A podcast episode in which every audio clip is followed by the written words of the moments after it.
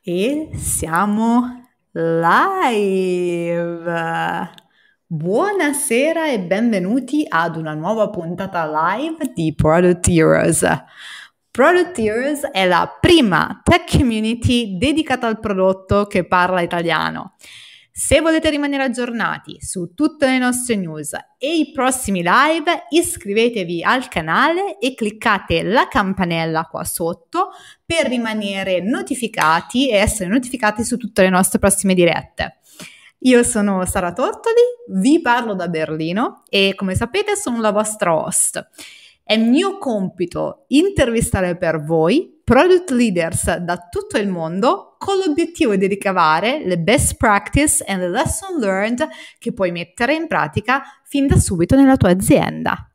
La puntata di oggi è un, dedicata a un tema estremamente hot come l'estate ed è la puntata dedicata al product marketing. Che cosa è e soprattutto come si fa?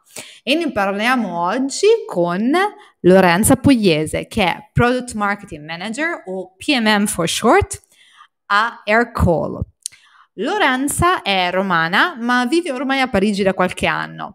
Ha iniziato la sua carriera in consulenza in Bain Company a Milano ed è poi passata alla scena tech francese, prima da Criteo e poi a Aircall, che guarda caso è da poco diventato uno unicorn. Uh, qui si è appassionata al product marketing e soprattutto al tema del positioning, messaging e, e marketing intelligence. Nel tempo libero le piace leggere, fare yoga e viaggiare per il mondo quando non c'è il Covid. Lorenza, ti do il benvenuto qui su Product Heroes e ti ringrazio per essere con noi, per aver accettato il nostro invito. Ciao Sara, grazie a te, sono contenta di esserci. Come stai? Tutto bene? Bene, bene, bene, tu? Benissimo. Oggi, giochiamo, oggi parliamo, eh, facciamo questa live con le partite in corso. in corso. che nel frattempo stanno svolgendo, ma noi siamo temerari e i veri product heroes non si fermano. Io non ho più questo problema perché la Francia è stata eliminata ieri, se non sbaglio. No, davvero? Sì. Uh, Contro sapevo. la Svizzera, mi pare. Ouch, non sapevo. Sì. Ok. Quindi ecco qua c'è il silenzio di tomba. Uh, ok, quindi se io sono in Germania, oggi gioca la Germania, se sentite delle urla, sapete perché. Allora, Lorenza, in realtà ci parli un po' di te, no? E di come sei arrivata al product marketing fondamentalmente. Sì, sì, sì. Allora, è stato un percorso non, non super lineare ehm, nel senso che, come è spesso il caso nel product marketing, poi adesso elaborerò, ho iniziato la mia carriera in Italia, a Milano, nella consulenza strategica. Quindi da Bain Company è stata una scelta piuttosto naturale dopo la mia specialistica in economia. Mm-hmm.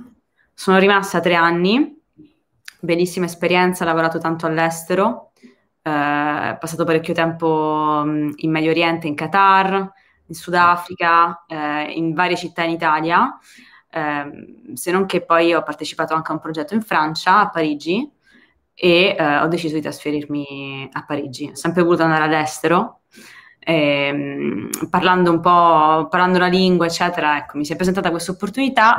Sono venuta a Parigi, dove abito ancora, e in realtà ehm, in Bain poi ci sono rimasta molto poco eh, a Parigi perché la scena tech eh, francese super dinamica, un po' come quella di Berlino in realtà, anche se magari il tipo d'azienda è un po' diverso.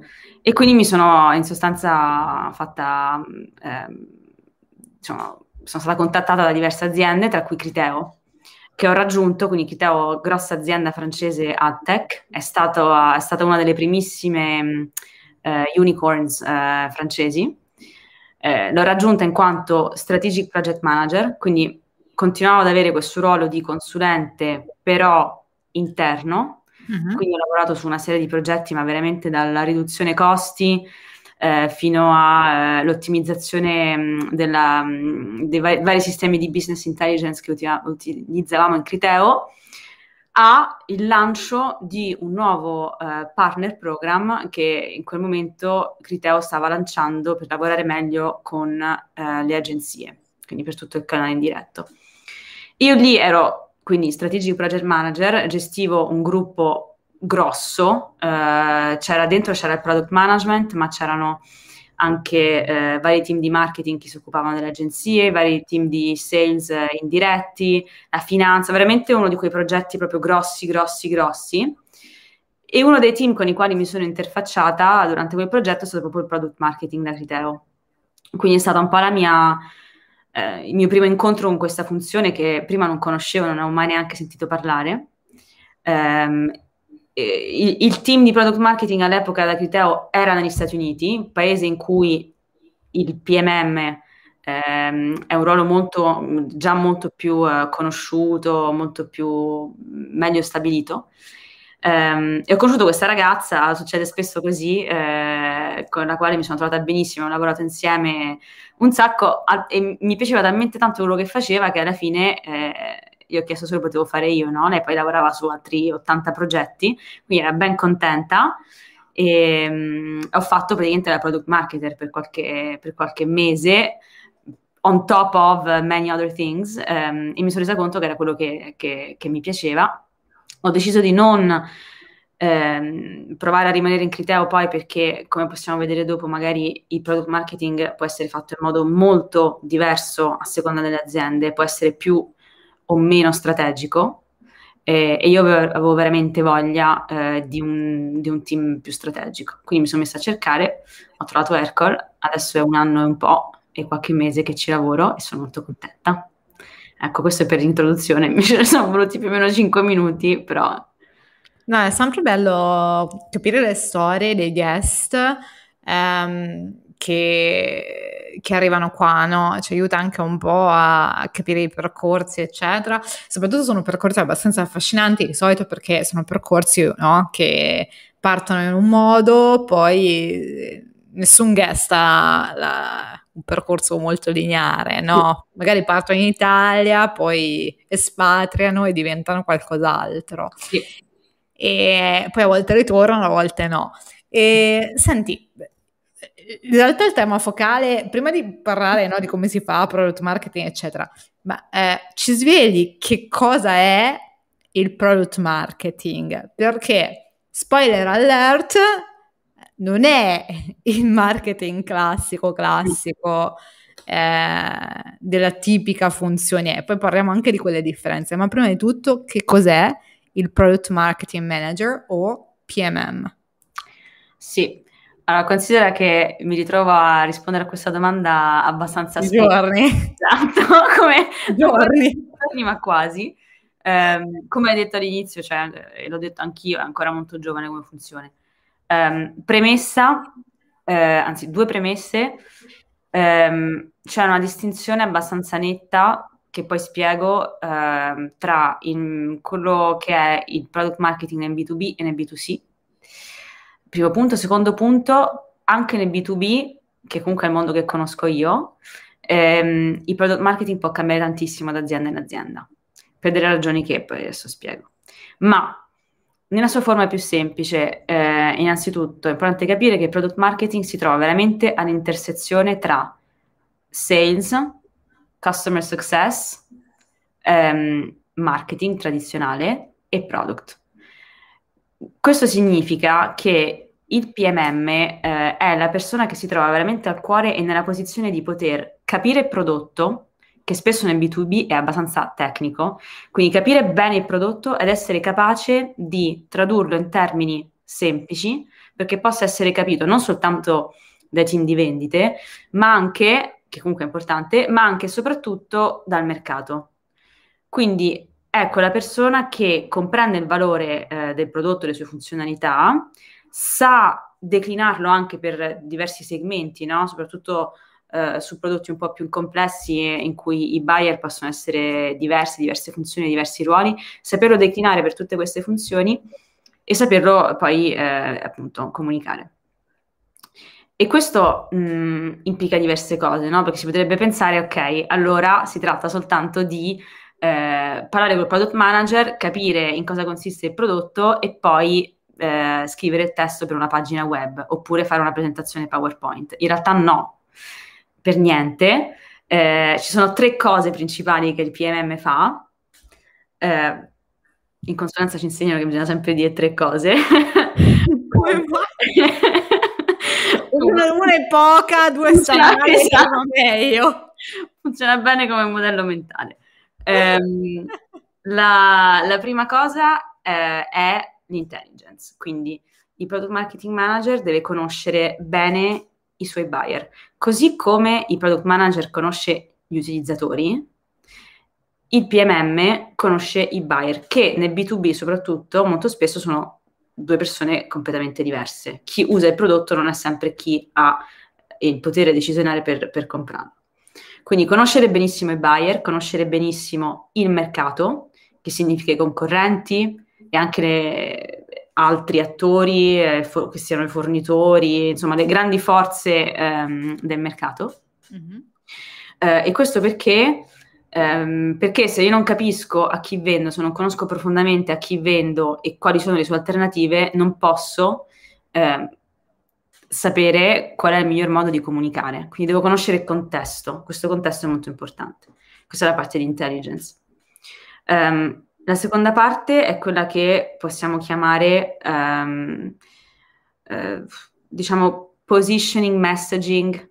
Um, quindi una volta che io conosco um, questo contesto, una volta che appunto ho i prodotti da vendere, il mio ruolo in quanto product marketing manager sarà di uh, identificare uh, come posizionare questo prodotto sul mercato, quindi per chi crea valore, come, um, in, in, come cioè, insomma, che, che valore in più aggiunge rispetto alle alternative che ci sono oggi sul mercato, eccetera, eccetera, eccetera. E si tratta veramente di formalizzare questa conoscenza che molto spesso è la classica cosa che molte persone hanno in testa. Il product manager ce l'ha un po' in testa, il marketing ce l'ha un po' in testa. Il PMM arriva proprio lì ehm, a formalizzare il tutto e ad assicurarsi che tutti abbiano la stessa comprensione eh, del prodotto e del valore che crea. E poi, in, in base a questo, si crea anche tutto quello che è il messaging.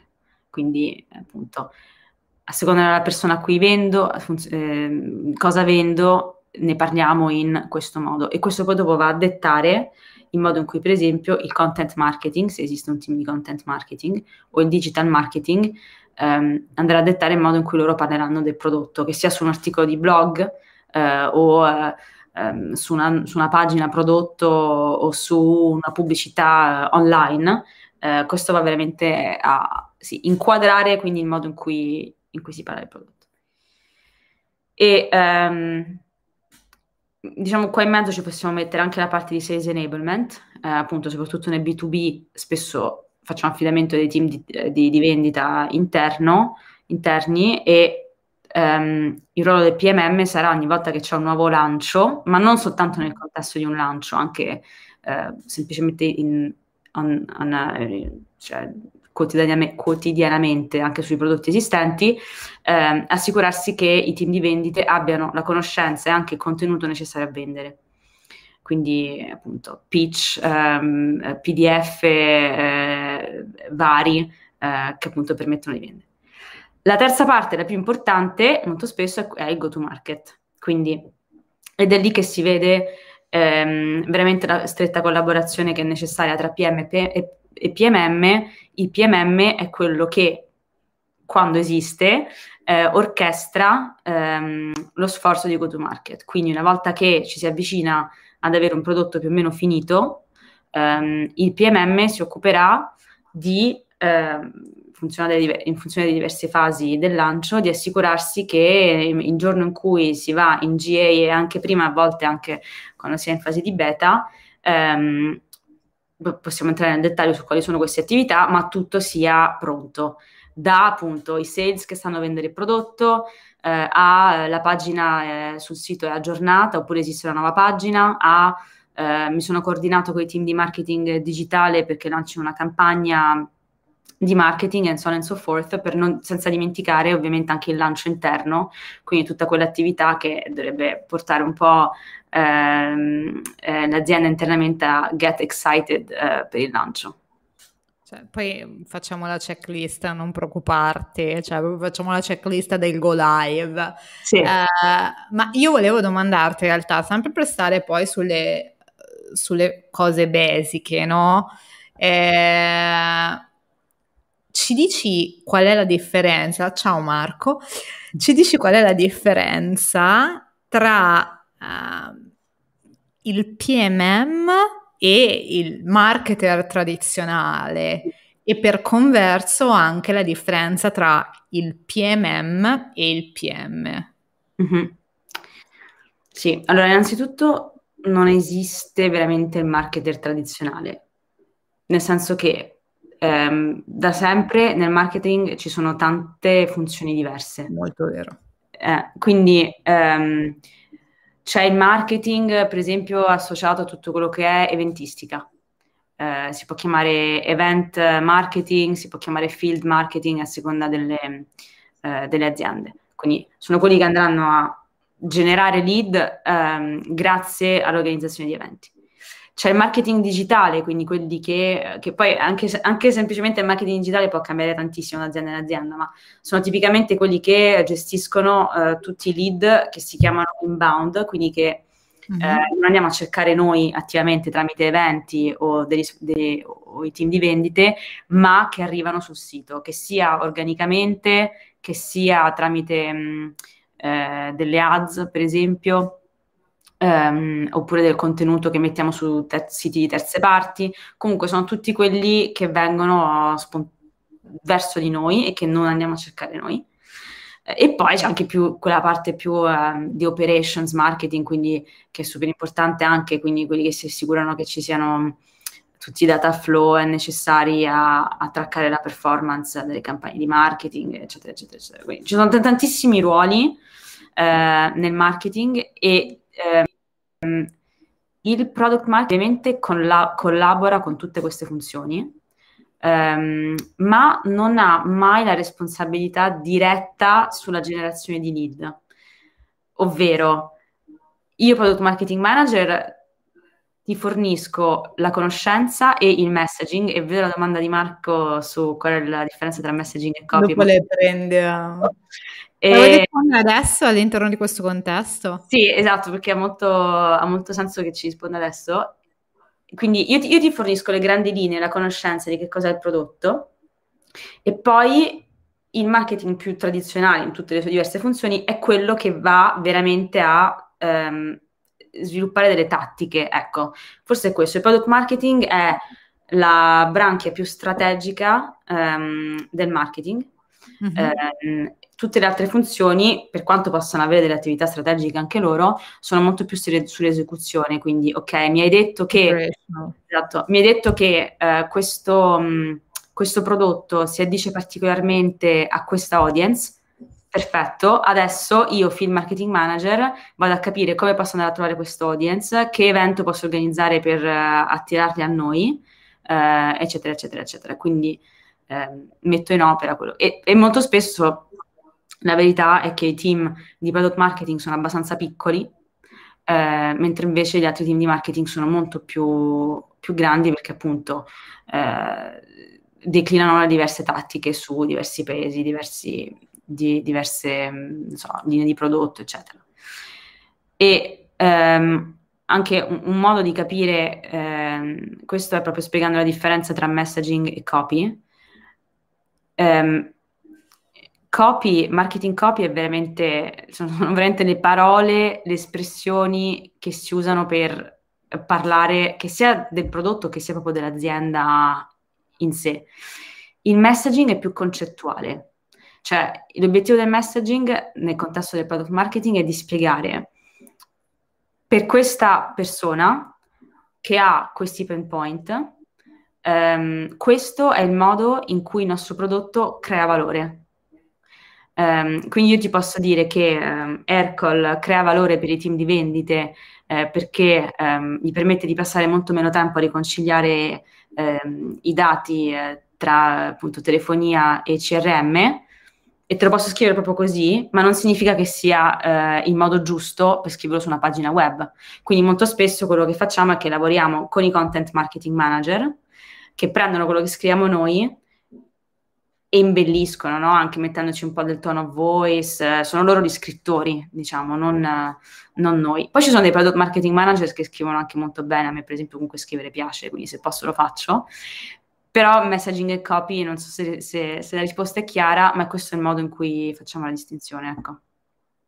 Ok, Beh, e senti, quindi abbiamo chiara qual è la differenza no, con uh, il marketing tradizionale, eh, ma qual è la differenza con il PM invece? E soprattutto, una volta stabilita la differenza, come collabori con un product team, quindi col PM ma anche con altri membri del team developers, designers, eccetera. Cioè tu ti senti parte del product team o sei una funzione a te stante anche? Ottima domanda, anche un po' touchy. Eh, sì, perché è sempre, è sempre, una relazione che può essere abbastanza um, complicata. Allora, ehm, innanzitutto, mm, diciamo, un'analogia che spesso viene usata per descrivere la differenza tra PM e PMM è il PM è quello che si occupa di mettere il prodotto on the shelf, il PMM è quello che si occupa di assicurarsi che eh, vada off the shelf, quindi qualcuno lo, lo compri. O sullo eh. shelf giusto aggiungerei anche. Eh? O sullo shelf giusto anche. Esatto, esatto, sì, esatto, che comunque se qualcuno lo compra è perché comunque è sullo shelf uh, giusto, quindi sì, esatto, implica anche quello. Um, è il modo in cui viene descritto, poi secondo me c'è di più, nel senso che nel modo in cui la vedo io, sia PM che PMM hanno entrambe le responsabilità. Nel senso che, essendo comunque esperto del mercato, il PMM può gio- eh, giocare veramente il ruolo di advisor, ed è quello che cerchiamo di fare, per esempio, da, da Ercol, ehm, un advisor al PM per bring the voice of the market um, and the voice of uh, buyers and customers. Um, quindi io per esempio sarò l'esperta su tutto quello che è eh, quello che fa la concorrenza. Um, io parlerò molto regolarmente con i team di vendita, per esempio, eh, nel B2B e quindi posso sintetizzare tutto questo, avere la big picture ed andare a lavorare col PM magari su un'area del prodotto specifica per assicurarmi che tutti questi feedback e eh, queste informazioni vengano tenute da conto. E questa è, se vuoi, nella parte iniziale del discovery, a seconda di come viene chiamato l'azienda nell'azienda, mm-hmm. e anche m- magari ancora prima in realtà nella fase di definizione della roadmap eh, prodotto.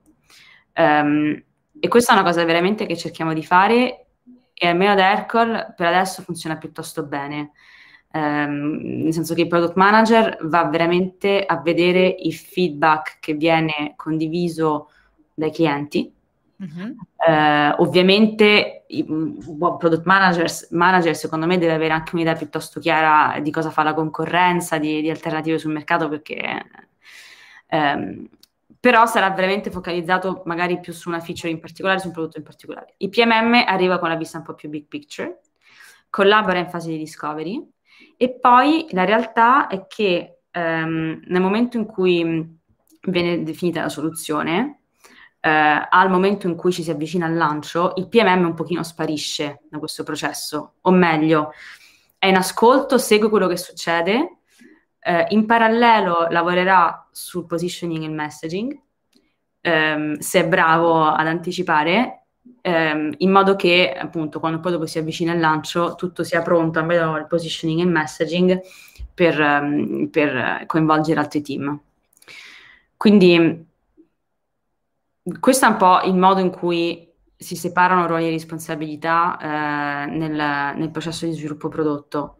Um, Un'altra grossa differenza è che ehm, molto spesso eh, i team, no, i PM sono, almeno così è da noi, ogni PM è assegnato a una parte del prodotto, se vuoi, mentre invece molto spesso i PMM hanno un ratio di 1 to 3 eh, in media eh, rispetto ai, ai, ai, PM, quindi molto spesso un PMM lavorerà con 3 PM. Um, quindi, e questo è completamente normale perché appunto il PM è veramente il responsabile del suo prodotto end-to-end, lavora con gli sviluppatori, eccetera, eccetera. Quindi il PMM poi si può anche permettere di fare più cose allo stesso tempo. E, ed è una relazione abbastanza tricky eh, e per rispondere poi alla tua seconda domanda, se ci sentiamo o no parte ehm, eh, del team prodotto, sì e no. Um, Dercol funziona pu- piuttosto bene, ma comunque noi riportiamo al marketing. Quello che la tendenza che si sta vedendo sempre di più è che i team di product marketing riportano in realtà al um, product. Mm. I modelli possono funzionare bene, secondo me alla fine è tutta una questione di come lavori cross funzionalmente con, con diversi team, cioè può funzionare in entrambi i casi. Um, sì, è una relazione complicata perché um, è, è, è, complicato eh, eh, certe volte draw the line tra, ehm, soprattutto nella fase prima di, di, di discovery e di um, definizione della strategia prodotto, è complicato draw the line between quello che fa il PM e quello che fa il PMM. E nella fase dopo... Fa il designer, eh, peraltro, immagino che ci sono delle grandissime discussioni tra designer, PM, PMM, perché entrano i designer anche lì, no? Come custodi dell'utente, eccetera. Ecco, sì, e devo dire che nella mia esperienza è stato molto più facile lavorare con i designer che con i PM. PM hanno un Lego, Lego per, per sì, certe persone. per darti un esempio molto molto concreto, ehm, senza poi nominare cose, eccetera, però ehm, lavoravo su un, uh, un nuovo, cioè, il rifacimento di un, di un, di un prodotto um, esistente, uh, che stavamo rifacendo senza ben sapere perché in realtà, perché a un certo punto qualcuno si è detto che forse era meglio, uh, senza, senza, che fosse necessariamente no, veramente backed up. Poi sta di fatto che in realtà cioè, era giusto così, però non c'era nessun Ecco, era più secondo me il PM che aveva un sacco di idee eh, e che voleva appunto attuarle. E in realtà lui non avrebbe neanche voluto fare, era un prodotto anche abbastanza importante, cioè non stiamo parlando di una mini feature, è una cosa abbastanza str- strutturante. E, lui in realtà non voleva neanche fare la parte di ricerca, quindi voleva andare, voleva sì, magari parlare con due o tre clienti attuali e poi cominciare a fare dei, dei prototipi, farlo, vede- farlo vedere ancora a due o tre persone e poi basta, sulla sua idea di soluzione. Lui aveva già un'idea di soluzione. Io ovviamente mi sono completamente opposta a, a tutto ciò ehm, e l'altra persona che si è opposta a tutto ciò e con la quale quindi ho veramente lavorato bene è stata il product designer che ha detto no no ci prendiamo un mese pieno eh, per fare ricerca, io faccio delle interview, ehm, io, Lorenzo, quindi dal, mio lato io ho fatto anche delle survey, quindi ci siamo messi insieme e, e abbiamo fatto un lavoro di ricerca fatto bene, ecco. Quindi un caso particolare. il designer e il PMM salvano il PM. Esatto. Nel frattempo invito nella chat uh, a farci domande per Lorenza su questo ruolo del PM PMM. Ma, qua, ma PMM no, ce ne sono in Italia un po'? Perché è un ruolo non conosciutissimo, eh? Cioè che tu sappia quanti... Um, non lo sai che non... in realtà ho cominciato ad interessarmi a questa domanda recentemente? Secondo me pochi. Eh, Marco, ci aiuti? Quanti ce ne sono di PMM in Italia così, no? Ma è, conosciuta, distribuita questa figura oppure no? Allora, che dalla chat magari danno una mano, ce lo dicono, come, inter- come viene interpretata questa figura uh, oppure no. Eh, nel frattempo noi andiamo avanti perché io ti volevo chiedere eh, come se ci fai proprio una lista più o meno di quelle che sono i tuoi task, mm. no? Più o meno ci hai già spiegato, ma nello specifico, no? Cioè, quali sono i tuoi task e soprattutto che tu lo utilizzi o che artifact sì. utilizzi per espletare questi task. Espletare, sì. che parolona oggi. Si ammazza. ammazza. Eh, Come mi è venuta? Ottima domanda. Eh, allora, dipende sempre da, appunto, dai tra le tre cose di cui ti ho parlato, cioè che ho nominato all'inizio, quindi intelligence, Vabbè. messaging and positioning, sales enablement, che in realtà sono quattro, e go to market. Parlando Perché di me... Facciamole, no? Per... Esatto. Quindi sulla parte di intelligence, um, in realtà non guardiamo le attività quotidiane, mi piace più pensare su un orizzonte olistico, eh, esatto. diciamo, in, maniera, un po' olistica, no? Però cioè che esatto. cosa fai, quindi le, la checklist, no? Se ne sì. hai una, e soprattutto che tu lo utilizzi, cioè qual è l'artifact, il risultato finale, no? Che, in cui sintetizzi tutti i tuoi find, fi- sì. findings. Findings.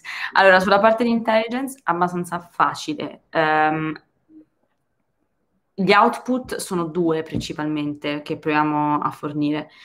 Um, il primo, su tutto quello che è comprensione dei nostri buyer, è uh, la win-loss analysis. Uh, il secondo è un report che creiamo ogni mese sui trend uh, di mercato e concorrenziali. Quindi sul win-loss analysis, quello che facciamo, in realtà c'è una parte che non facciamo noi, che è proprio l'analisi dei dati, eh, e che siccome c'è un analyst in un altro team che è di sales operations eh, fanno loro. Quindi loro ogni quarter vanno proprio a vedere, eh, a spacchettare i dati di, di, win rate per varie dimensioni, per, per paese, eh, per prodotto, eccetera, eccetera. E noi a questo aggiungiamo le informazioni che recuperiamo con le win-loss interviews. Quindi proviamo, non lo facciamo abbastanza, dobbiamo farlo di più, a parlare regolarmente con ehm, sia i buyer che abbiamo vinto che anche quelli che abbiamo perso. Quindi abbiamo veramente un questionario abbastanza corto ehm, che utilizziamo per capire ecco, come sono arrivati a noi, eh, perché ci hanno scelto, perché non ci hanno scelto, ehm, come è andato il processo di vendita. Lì l'obiettivo non è soltanto di capire lato prodotto eh, cosa piace, cosa non piace, perché perdiamo, de- perdiamo, dei deal, ma anche proprio andare a capire meglio, cioè qual è il processo decisionia- decisionale dei nostri clienti, quali sono le persone che sono coinvolte nel processo di vendita, per poi andare a capire noi PMM come possiamo parlare meglio a queste persone, no? Uh-huh. Um, ci sono magari dei contenuti che uh, un manager IT eh, vuole vedere che magari in realtà non interessano per niente a un sales manager coinvolti nel processo di vendita. Quindi andare a capire con le nuance è, è importante. Quindi queste se vuoi sono le due grandi... E, no, scusami, poi eh, la parte, sulla parte di eh, intelligence, mercato e concorrenza abbiamo un tool che si chiama Crayon, Um, è un software americano abbastanza relativamente nuovo, hanno appena fatto la loro serie B e ehm, quello che fanno loro è che vanno a traccare eh, tutta la presenza online eh, dei competitor che tu gli dai. Eh, quindi traccano tutto quello che fanno sul loro sito ogni volta che aggiungono una nuova pagina, che cambiano il testo eh, di una pagina, che aggiungono una feature a una feature list. Ehm, che, eh, che, ogni volta che vengono menzionati eh, su siti terze parti, per esempio il Wall Street Journal, eccetera, eccetera, traccano tutto, tutta la loro attività attiva o passiva online. Quindi questo è veramente, cioè, per me è un tool super potente perché soprattutto noi operiamo in un mercato che comunque è molto concorrenziale, estremamente concorrenziale, quindi sarebbe mm-hmm. complicato no, ehm, eh, traccare tutti. E quindi poi con queste informazioni che cosa ci facciamo? Facciamo dei report, eh, appunto come ti dicevo, mensili che danno un overview, eh, diciamo, delle top news, cosa è successo um, eh, su, sul mercato, quali nuove feature hanno lanciato i nostri concorrenti nell'ultimo mese, eccetera.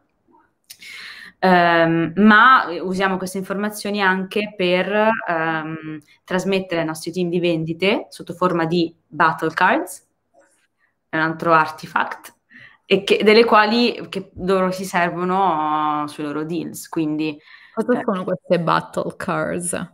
Sono dei condensati di informazione, informazioni che ti dicono come affrontare un concorrente.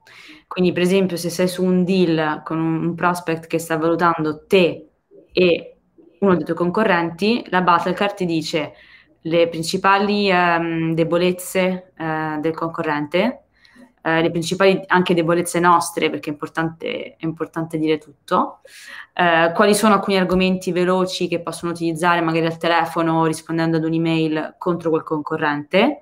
Eh, quindi una serie di informazioni che veramente in modo molto tattico eh, possano servire al sales rep eh, per affrontare un concorrente. Fighissimo. È molto figo, sì. Non ho mai sentito, io non lavoro nel B2B, quindi è proprio no. Ecco. Questa è un'altra cosa che in realtà sì, che sicuramente è proprio è, è molto B2B, eh, perché altrimenti non, è, non, hai, non hai l'opportunità di, di, spiegare ai tuoi clienti come, eh, come ti, ti, paragoni al resto. E, ehm, quindi questo è più per, ecco, è per la parte intelligence.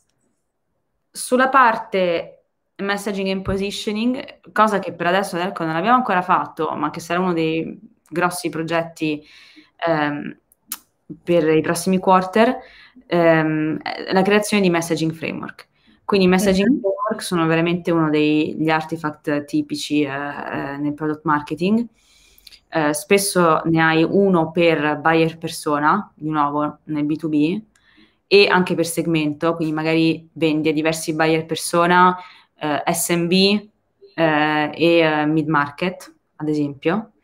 Mm-hmm. e sono dei contenuti che vanno a sviluppare quindi per questa buyer persona questo prodotto crea questo valore perché questa buyer persona ha questi challenge um, il nostro per ognuno di questi challenge il nostro prodotto ha una risposta e queste sono le feature che permettono di dare questa risposta quindi sono, è veramente un um, quello che dicevo all'inizio della call è proprio un modo per mettere per iscritto e per allineare tutti eh, intorno alla stessa definizione di il nostro prodotto cos'è e come crea valore e come ne parliamo quindi. Eh, è un esercizio complicato perché eh, si tratta di allineare ehm, in realtà anche la leadership, no? Un po', un po' tutti, product, sales, ma anche la leadership team, appunto il marketing, intorno alla stessa definizione, allo stesso modo di parlare. E molto spesso facendo questo esercizio vengono a galla problemi, eh, vengono a galla problemi per esempio di posizionamento, ehm, vengono a, pro- eh, a, galla problemi tipo c'è una persona, una buyer persona che pensavi di conoscere, in realtà non la conosci per niente. Eh, quindi è un bel acid test ehm, anche per una funzione di product marketing manager per capire a che punto sono confident sul mercato in cui vendono. Questa forse risponde anche alla domanda di Marco, che era mm. la domanda numero due, perché secondo te si fa così fatica con il positioning? Con il messaging, sorry, il positioning. E forse questa è un po' la risposta. Sì, in realtà fa fatica anche col positioning, però sì, sì, è un po' la risposta, esatto, perché ti trovi anche a, appunto, non è un esercizio che puoi fare ehm, da solo nel tuo angolino, tu PMM, eh, devi comunque avere l'approvazione di diversi team, no? avere sempre quello che ti dice no, ma in realtà il nostro prodotto non fa esattamente questo per quella buyer persona, ma in realtà questo segmento SMB per noi non è importante perché è più importante il mid market, quindi vai a toccare veramente dei temi molto uh, strategici. Um, e il PMM può, può, fare da moderatore eh, in tutto ciò quando si aprono questi dibattiti, però bisogna che sia una funzione forte, ecco. Quindi mm, sì. Continuiamo quindi con eh, la, il terzo e ultimo componente che è il esatto. go-to-market, giusto? Esatto. esatto. Um, qua diversi artifact, diciamo, um, sono, è forse la parte più pratica. Um, in generale noi abbiamo un launch brief, quindi un documento tipicamente dove, che serve a ricapitolare eh, il prodotto o la, o la, funzionalità che stiamo lanciando, cos'è, per chi, eh, quindi ricapitolare il positioning, eh, ricapitolare brevemente il messaging per quella feature specifica e poi si va a dettagliare gli step eh, del lancio, si vanno a dettagliare gli step del lancio. Molto spesso è un documento che è, almeno da noi, owned eh, dal PMM, ma il PM è un fortissimo uh, contributor eh, se non quasi co-owner, ehm, soprattutto perché è il PM che decide veramente la strategia di lancio più appunto le, le fasi. Eh, in quel documento si definisce anche come si misura il successo, quindi anche lì è, il PM uh, che, che, che, lo definisce. Quindi come Quello andrei... dovrebbe già avere il PM, eh? non è che lo sì, dovrebbe inventare nell'ambito. Esatto, ed è un esatto, ma questo è un documento che serve per ricapitolare. Um, i, tante cose che esatto, molto spesso sono state definite anche uh, in altri momenti, come dici tu. Um, e poi da lì si entra più nel dettaglio, quello che PMM fa è una launch checklist, è go-to-market checklist, quindi a seconda del tipo di prodotto e o funzionalità che stai lanciando, che può essere più o meno impattante ehm, su, eh, sul prodotto in generale, quindi a seconda se si tratta di una feature o un prodotto molto innovativo, mm-hmm. oppure si tratta di un miglioramento su una feature esistente, ehm, le attività eh, cam- varieranno parecchio. Spesso distinguiamo tra attività di enablement interno, quindi tutto quello che è comunicazione interna, training interno se necessario ai team di vendite per esempio, ai team di eh, supporto clienti, eccetera, e enablement o awareness eh, esterna, quindi tutto che è comunicazione esterna e soprattutto sulla comunicazione esterna più la feature o il prodotto è rilevante, ehm, più eh, sono le attività, no? Quindi ehm, in alcuni casi ci limitiamo semplicemente ad aggiornare una pagina del sito e non facciamo troppo rumore, in altri casi invece facciamo tutto, dalla press release ehm, alla campagna di ehm, paid advertising, ehm, alla creazione di nuovi video, di demo che trasmettiamo sui social media, eccetera, eccetera. Quindi veramente a seconda del tipo di, di lancio si può fare più o meno rumore. Certo, questa è peraltro una parte importantissima. Questa forse penso sia una delle grandi differenze con uh, il uh, B2C PMM, no? Ecco, ci, ci, ci, dici qual è secondo te la, la, differenza fondamentale tra il B2B PMM e il B2C PMM? Sì. Allora, non, non voglio banalizzare il B2C perché non è per niente banale, però molto spesso nel B2B, soprattutto nel mondo del software o della tech, i prodotti sono, più, sono un po' complessi. Quindi ehm, non è triviale spiegare ad un cliente, al mercato, cosa fa il tuo prodotto. Quindi il PMM, secondo me, avrà un ruolo di, eh, più importante su più strategico anche, più eh, indispensabile eh, se vuoi nel B2B, perché c'è questa complessità del dover spiegare qualcosa di eh, relativamente magari tecnico e complicato ad un'audience che non è tecnica.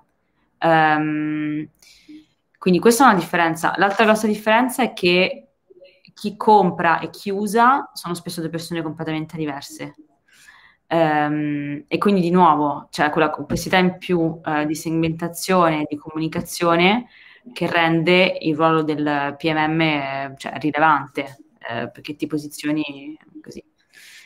Um, e poi l'altra cosa, last but not least, um, nel B2C molto spesso, eh, poi, molto spesso c'è un legame molto diretto, eh, immediato tra il cliente, l'utilizzatore e il prodotto.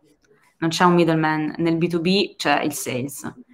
Um, quindi è quel middleman che è molto importante, ma che va educato, um, che va, a, a, cui bisogna spiegare uh, il prodotto, spiegare le novità, uh, bisogna recuperare il suo feedback. Quindi c'è questo middleman che va gestito e appunto il PMM si posiziona veramente tra product e sales come mediatore.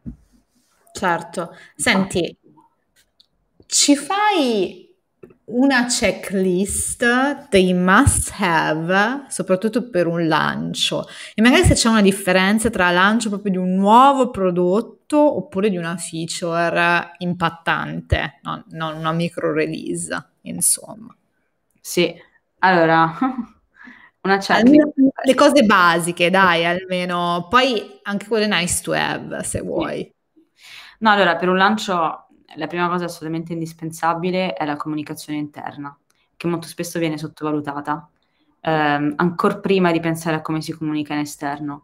È la prima cosa da fare, tenere aggiornati soprattutto i team che sono più impattati ehm, sul progresso e avvertirli prima eh, del lancio che il lancio sta per arrivare.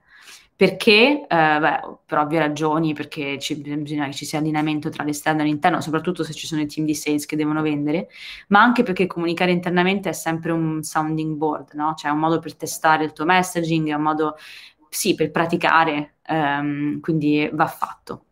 E come lo fai? Eh, eh, allora, ci sono diversi modi. Noi quello che facciamo intanto è che abbiamo delle specie di town hall eh, una volta per quarter, eh, che sono organizzati dal PMM eh, e in cui, eh, dopo un lavoro o comunque col, con i vari PM, presentiamo ehm, diciamo, le, ulti- le, le, feature che sono state lanciate, il progress fatto su quarter mm-hmm. e quello che sta per venire. Um, questo ci permette di anticipare, di fare sì che tutti abbiano un'idea più o meno chiara di quello che, quello che c'è in cucina. Um, e poi la seconda cosa è, abbiamo in genere, poi a seconda di nuovo del prodotto e della feature, cerchiamo almeno un mese prima del lancio, um, che sia un, beta o che sia un GA, um, di riunire soprattutto i team customer facing uh, per spiegargli, per fare un mini training, quindi per spiegargli cosa sta arrivando, uh, fargli una demo della feature, eccetera in presenziale e poi ovviamente usiamo parecchio Slack, che non è sempre, eh, che non è sempre una buona idea, perché poi dopo le cose si perdono. Eh, quindi questo è um, il primo punto, comunicazione interna. Um, il secondo punto è di attivare il prima possibile i team di marketing eh, che dovranno creare contenuti per il lancio, che sia creare una, un video fatto bene con un po' di branding, una bella voce in sottofondo, eh, o che sia mh, aggiornare una pagina web che magari è più veloce, bisogna assolutamente, appena si ha un minimo di visibilità su quando sarà il lancio, cominciare subito perché spesso, spesso, ci diciamo, soprattutto in quanto project manager o PMM, anche se in questo caso veramente si tratta di project management, ci diciamo no, non voglio coinvolgere nessuno finché non ho un'idea super chiara di cosa esattamente gli voglio chiedere. In realtà no, è sbagliato. Um, bisogna mettere, eh, sì, bisogna coinvolgere le persone di cui hai bisogno il prima possibile, perché almeno così sono a conoscenza, possono anticipare ehm, loro, eh, il tempo che dovranno passare su quello che gli stai chiedendo. Eh, ecco. Um, ovviamente, no, questo avrei dovuto dirlo come primo punto, non l'ho detto, ma eh, ovviamente la collaborazione PM e PMM è super importante in questa fase, sarà il primo punto in realtà, non il terzo, ehm, perché la cosa assolutamente da evitare è di ritrovarsi all'ultimo momento con il PM che arriva dal PMM che dice io sono pronto, lanciamo, che è l'incubo, no? che dice no, fermo, no? Allora poi dopo è colpa del PMM se il lancio è ritardato, però è per questo che è importante per me PM e PMM quando lavorano insieme su un prodotto si devono parlare ogni settimana, che sia anche soltanto per dirci ciao oggi non ho niente da dirti perché non sta succedendo niente, va benissimo, ma bisogna parlarsi tutte le settimane perché ci deve essere allineamento su quello che sta succedendo. Um, tu me ne hai chiesti 5, ma secondo me già queste tre cose sono super importanti. No, Poi magari la checklist dei must have, perché se sono 5, 3, io non sono esatto. non quindi per me sono 5, 6 o 7 vanno bene tutte. No, secondo me queste tre sono già ottime. Poi ovviamente ci sono anche le cose più ovvie, tipo sì, fare una checklist in Excel o, o qualsiasi altro, o Monday.com, qualsiasi altro tool utilizzato eh, e condividerlo con tutti, per me sono cose che dovrebbero essere quasi rese pubbliche. Cioè, per me la parola chiave è proprio condividere, condividere, condividere. Eh, e aiuta anche, mh, soprattutto quando devi orchestrare attività di tanti team allo stesso tempo, aiuta a condividere perché ci sono delle cose alle quali, alle quali magari tu non hai pensato, magari ci sono degli errori, delle idee ed è solo condividendo, no? Che alla fine... Senti, ultima domanda, no? Um, ci dici qual è la lezione più importante che hai imparato nel tuo ruolo da PMM e cosa ti consigli- cosa consiglieresti no? a chi sente parlare del PMM adesso per la prima volta eh, e pensa di cercarne uno adesso, no? Quindi come lo inseriresti, no? Dove, dove lo faresti riportare? Qual è secondo te la forma giusta e quando soprattutto cercare un PMM? In che fase eh, di crescita? Quindi sono in realtà sette domande in una sola. Esatto. uh, comincio dall'ultima. Eh, secondo quando? me, sì, secondo me più o meno subito. Cioè, ovviamente, finché sia un PM e due persone nel team di vendita non serve a niente, però appena si raggiunge una massa critica in cui si comincia a vedere che c'è un po' un bisogno di mediare, che il PM non riesce più a fare tutto da solo, eh, che il sales non riesce a, a, stare al passo con quello che succede lato prodotto, eh, secondo me quello è il momento di riflettere seriamente ad un PMM. Mm. E in genere quello che vedo è che almeno nell'ambiente in cui lavoro io, eh, le aziende cominciano ad assumere PMM dopo una serie, intorno alla serie B. Ecco. Quindi quante, quante, persone ci sono in un organico secondo te e soprattutto quanti product team, un product team o... Ma varia un sacco anche quello, questo cambia molto in funzione del prodotto, quindi è difficile dare una risposta, ma secondo me quando arrivi a un centinaio di impiegati, diciamo, Um, non so cosa è successo. Eh, mi senti? Sì, sì, ti sento perfettamente. Um, no, dicevo, quando si, è, quando si, arriva a un centinaio di impiegati secondo me, a seconda del prodotto, secondo me quando già cominci ad essere 4-5 PM, um, vuol, vuol, dire che comincia ad esserci bisogno di un, di un PMM, soprattutto su un prodotto tecnico. Mm-hmm. Um, e a livello organizzativo, come dicevo, eh, può stare o sotto product o sotto marketing. Eh, secondo me non c'è, non c'è, una sola risposta a questa domanda, veramente può stare, può, stare sotto product o marketing. Diciamo che più la funzione marketing è strategica in, in azienda, più ha senso che il product riporti eh, al marketing Lì dove il marketing è, una funzione che purtroppo spesso succede, semplicemente molto tattica, sono solo quelli che eh, organizzano campagne e mandano email, non ha troppo senso che il product marketing stia lì e se sta lì finisce per essere semplicemente il content creator a fare slide, eh, eccetera. Mentre invece se il marketing è una funzione più strategica, come è il caso eh, da noi, ha perfettamente senso. In realtà può stare o da un lato o dall'altro Fatto sta che bisogna trovare il modo di collaborare in modo stretto sia col product che col marketing, ovunque ti trovi. Non c'è una sola, una sola risposta purtroppo a questa domanda. Però statisticamente il 70% dei team di PMM riporta al marketing. Ok, e l'ultima, l'ultima domanda era uh, che cosa ti, cosa hai imparato tu, la lezione più grande e soprattutto cosa, ti consigli- cosa consiglieresti a persone che si vogliono approcciare al PMM, al mondo del PMM? Allora, forse cioè, non, non, la lezione più grande che ho imparato da quando sono PMM è che il PMM mi piace tantissimo e che ho fatto la scelta giusta, eh, ma oltre a questo che è veramente un lavoro, um, è un lavoro di uh, storytelling, è un lavoro di empatia, è un lavoro di collaborazione cross team. Uh, ho imparato che bisogna avere degli, degli skills abbastanza eccezionali uh, di relationship building e relationship management. Ti vai ad interfacciare con pazienza, perché per collaborare con i PM ci vuole tanta pazienza. Sì, esatto, ma ancora di più per lavorare con i team di vendita, fidati.